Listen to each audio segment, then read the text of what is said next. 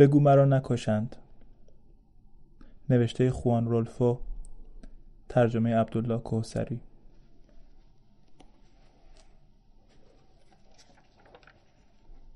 خستینو بهشون بگو منو نکشن. برو بهشون بگو محض رضای خدا. بهشون بگو خواهش می‌کنم. محض رضای خدا. نمی‌تونم. یه سرگروهبانی اونجاست که حاضر نیست اسم تو رو بشنوه. کاری بکن که به حرفات گوش کنه به هر زبونی که بلدی بهش بگو. همینقدر که ترسوندنم برای هفت پشتم بسه. بهشون بگو خواهش می‌کنم. محض رضای خدا. آخه حرفشون فقط ترسوندن تو نیست. انگار راست راستی قصد دارم بکشنت. منم خوش ندارم برم اونجا. یه دفعه دیگه هم برو فقط یه دفعه. ببین چه کاری ازت ساخته است. نه خوش ندارم برم. چون اون وقت می‌فهمن من پسر تو هم. اگه دم به ساعت سر وقتشون برم می‌فهمن کی هستم شاید بزنه به سرشون که منم بکشن. بهتر بذاریم موضوع همجور که هست پیش بره. خستینو برو.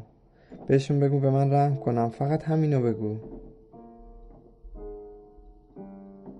خستینو دندان قروچه ای کرد و سرش را به نشانه نه بالا انداخت.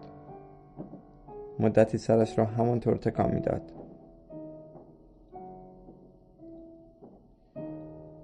به اون سرگروهبان بگو ببرتت پیش سرهنگ.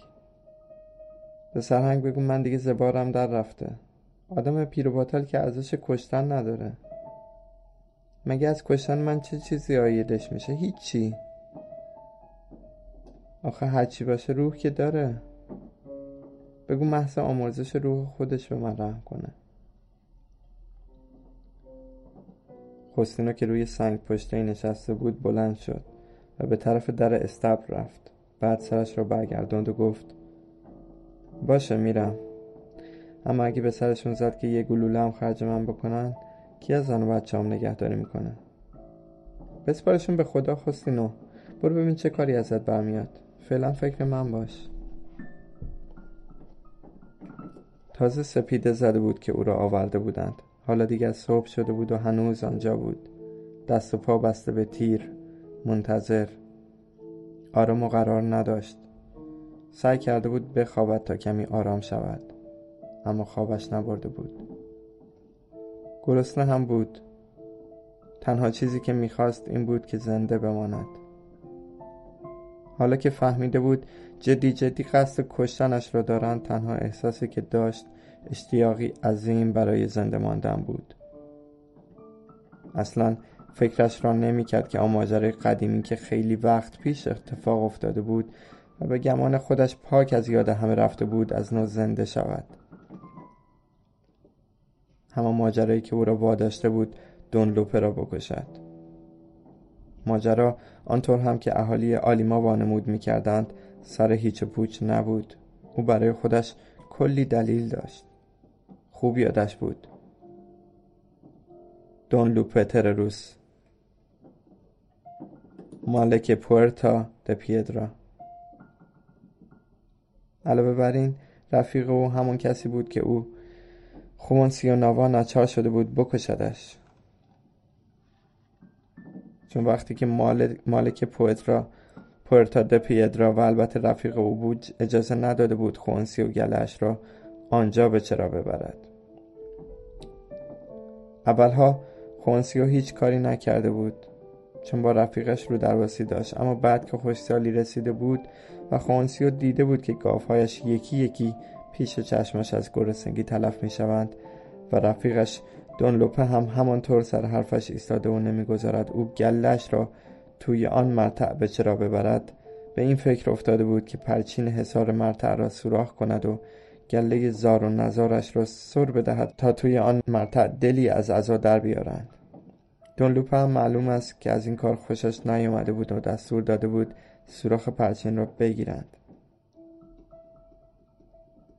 آن وقت خونسیا هم ناچار شده بود دوباره پرچین را سوراخ کند. خلاصه کار به اینجا کشید که روزها سوراخ پرچین را میبستند و شبها او بازش می‌کرد. در تمام این مدت هم گلش کنار پرچین منتظر بود. همان گله ای که پیشتر فقط به بوی علف زنده بود اما یک پرش هم به دهنش نمی رسید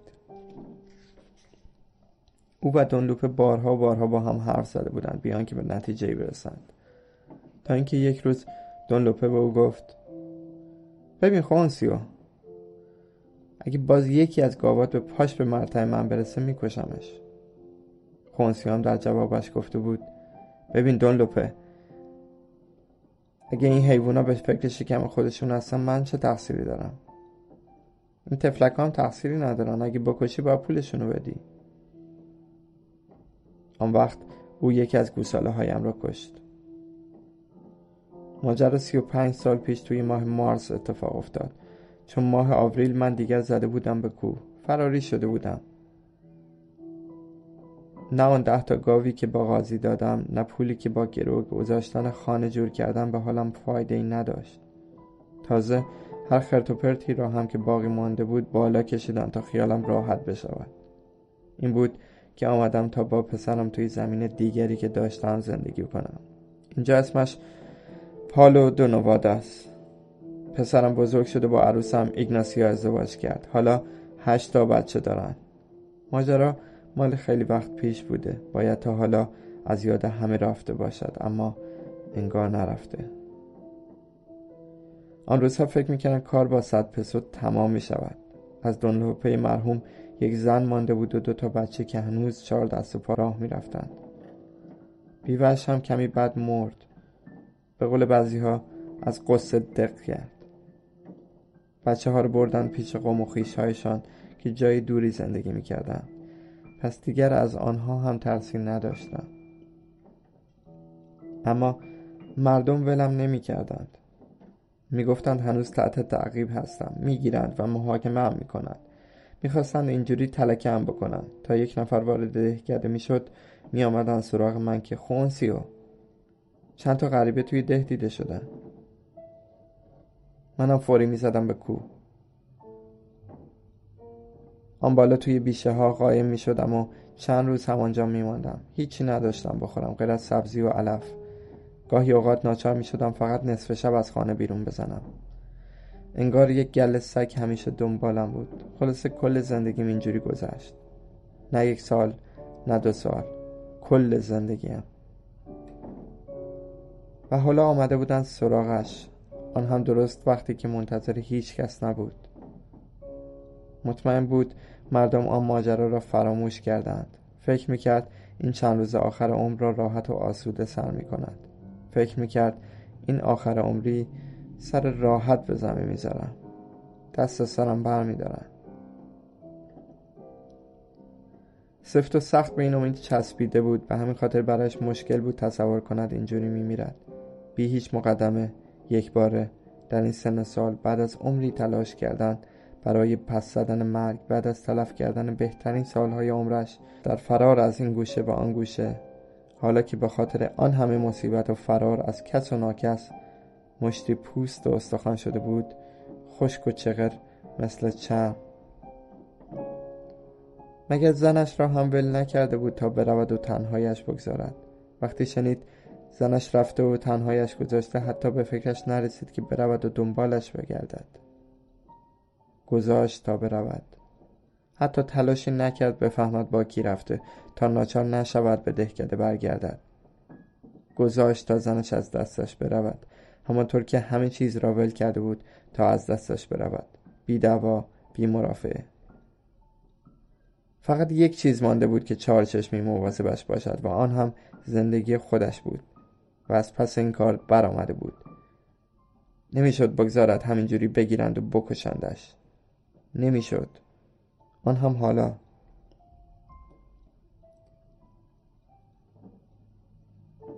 اما به خاطر همین از پالو دو ونادو آورده بودنش آورده بودندش اینجا. توی راه اصلا لازم نبود دست و پاش را ببندند تا فرار نکند. ترس دست و پاش را بسته بود. می‌دانستند با آن هیکل زهوار در رفته با آن پاهای لاغر مثل چوب خوش که از ترس مردن فلج شده بود قادر به فرار نیست. آخر داشت به همان طرف می‌رفت به طرف مرگ. این را بهش گفته بودند.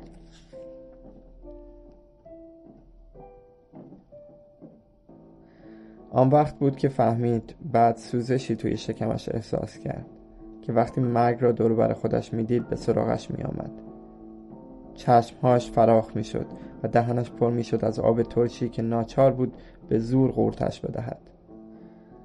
یک چیز دیگر هم بود که پاهایش را سنگین می کرد سرش گرخت می شد و قلبش سراسیمه لگت به دنده هاش می زد. نه اصلا نمی توانست با این فکر که قصد دارند بکشندش کنار بیاید. باید امیدی باشد. باید ذره امید در جایی باقی مانده باشد. شاید اشتباه کرده باشند. شاید دنبال یک خونس و نوای دیگر میگردند نه او. به هیچ کلمه وسط آن مردها راه می‌رفت. دستاش آویزان از دو طرف. دمدمای صبح هوا تاریک بود و بی ستاره. باد آرامی میوزید و خاک خشک را به حرکت در میآورد. خاک بوی شبیه بوی شاش داشت بوی همه جاده های خاکی. چشماش که با گذشت زمان لوچ شده بود با همه تاریکی هوا به زمین زیر پایش خیره شده بود. تمام زندگیش در این خاک بود. شست سال بران مانده بود. خاک را سفت و سخت در چنگ گرفته بود. خاک را چشیده بود مثل کسی که طعم گوش را مزه مزه می کند سالهای سال خاک را با چشمهای خودش زیر رو کرده بود. به هر وجبش جوری چشم دوخته بود که انگار آخرین قطعه خاک است. انگار می‌دانست که چندان فرصتی ندارد.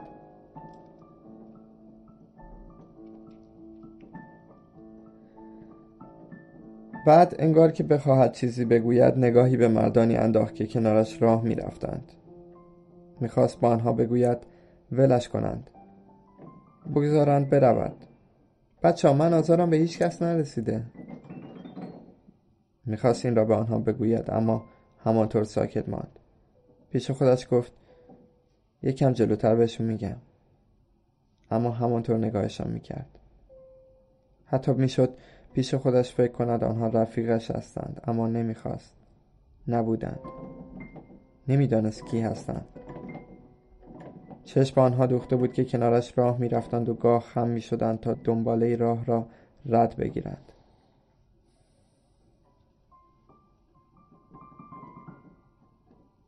دفعه اولی که دیده بودشان سر شب بود. در آن ساعت نیمه تاریک که همه چیز دلگیر و غمزده به نظر می رسد. از توی کردها گذشته بودند و ساقه های نرم ذرت را زیر پا له کرده بودند. به همین خاطر رفته بود سراغشان تا بگوید ذرت ها تازه دارند جان می‌گیرند اما این حرفها حالیشان نمی‌شد. به موقع دیده بودشان.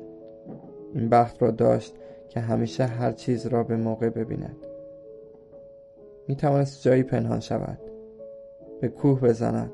چند ساعتی آنجا بماند و وقتی رفتن دوباره پایین بیاید. دیگر وقتش رسیده بود که ببارد اما باران نیامده بود و ذرتها کم کم از حال می رفتند. چیزی نگذشته همشان خشک می شدند. پس به این نمی ازید که با پای خودش پیش آنها برود و گیرشان بیفتد و دیگر خلاصی نداشته باشد.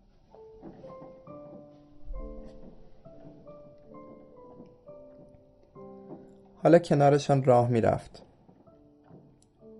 جلوی خودش را می‌گرفت تا از آنها نخواهد که ولش کنند چهرهشان را نمی‌دید فقط هیکلشان را می‌دید که به سوی او خم می‌شد و دوباره دور می‌شد. این بود که وقتی به حرف زدن افتاد نمی‌دانست صدایش را شنیدند یا نه. گفت من آزارم به هیچ کس نرسیده. فقط همین را گفت. اما این حرف چیزی را عوض نکرد. انگار هیچ کدامشان اعتنایی به او نداشتند. چهره ها بر نگشتند تا نگاهی به او بیاندازند. همانطور راه می‌رفتند جوری که انگار توی خواب راه بروند. بعد به این فکر افتاد که چیز دیگری ندارد تا بگوید. باید جای دیگری به دنبال ذره امید بگردد. دستهاش را گذاشت تا دوباره از دو طرف آویزان بشوند و از کنار اولین خانه های دهکده گذشت. میان چهار مرد که در تیرگی شب به سیاهی می زدند. جناب سرنگون مرد اووردیم. جلوی درگاهی تنگ و باریک ایستادند.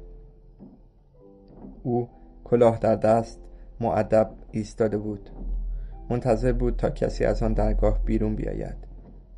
اما فقط صدایی بیرون آمد. کدوم مرد؟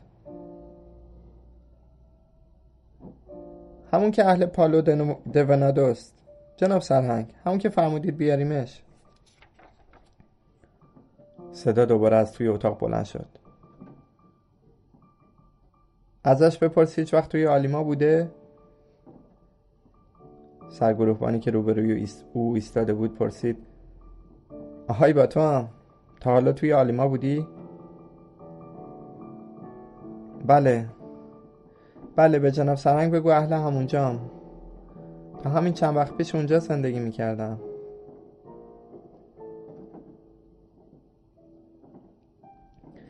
ازش بپرس گوادالوپه ترروس رو میشناخته؟ می‌پرسن گوادالوپه ترروس رو میشناختی؟ دونلوپه؟ بله بله بگو میشناختمش مرده بعد لحن صدای توی اتاق عوض شد. می‌دونم که مرده. و بعد صدا به صحبت ادامه داد. انگار داشت با کسی آن طرف دیوار حرف می‌زد. گوادالوپه ترروس پدر من بود. وقتی بزرگ شدم و سراغش رو گرفتم بهم گفتم مرده. خیلی سخته که آدم وقتی از بچگی در بیاد بفهمه اون کسی که میبایست بهش تکیه کنه و ازش قوت بگیره خیلی وقت پیش مرده. این بلایی بود که سر ما اومد. بعدها شنیدم کشته شده. اول با قمه آشولاشش کرده بودند و بعد یه سیخونک گاف, یه سیخونک گاف تپانده بودن توی شکمش. می‌گفتن دو روز زنده بوده. وقتی کنار نهر آب پیداش کرده بودن هنوز عذاب میکشیده و التماس می‌کرده که مواظب خانوادش باشن.